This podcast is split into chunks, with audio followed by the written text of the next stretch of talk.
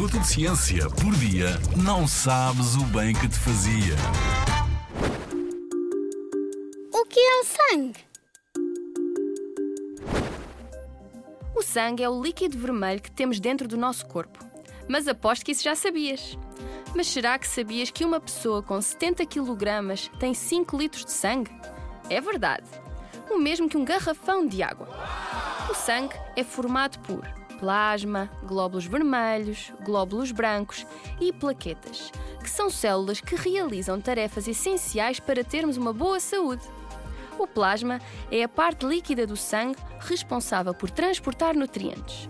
Os glóbulos vermelhos, também conhecidos como eritrócitos ou hemácias, dão cor vermelha ao sangue e transportam oxigênio a todas as células do nosso corpo, através de uma proteína que se chama hemoglobina. Já os glóbulos brancos ou leucócitos são como que os polícias dentro do nosso corpo. Eles detectam quando temos um intruso, como por exemplo uma bactéria que nos deixa doente, lançam um alerta e preparam-se para combater. Ao ataque, meus bravos! As plaquetas, ou trombócitos, são as responsáveis por ajudar a estancar uma ferida quando nos cortamos. Quando algum destes componentes não existe ou em quantidades suficientes ou estão deformados, podem desenvolver-se doenças como, por exemplo, a anemia, a leucemia ou tromboses.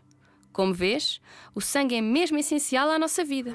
Na Rádio ZigZag, há ciência viva, porque a ciência é para todos.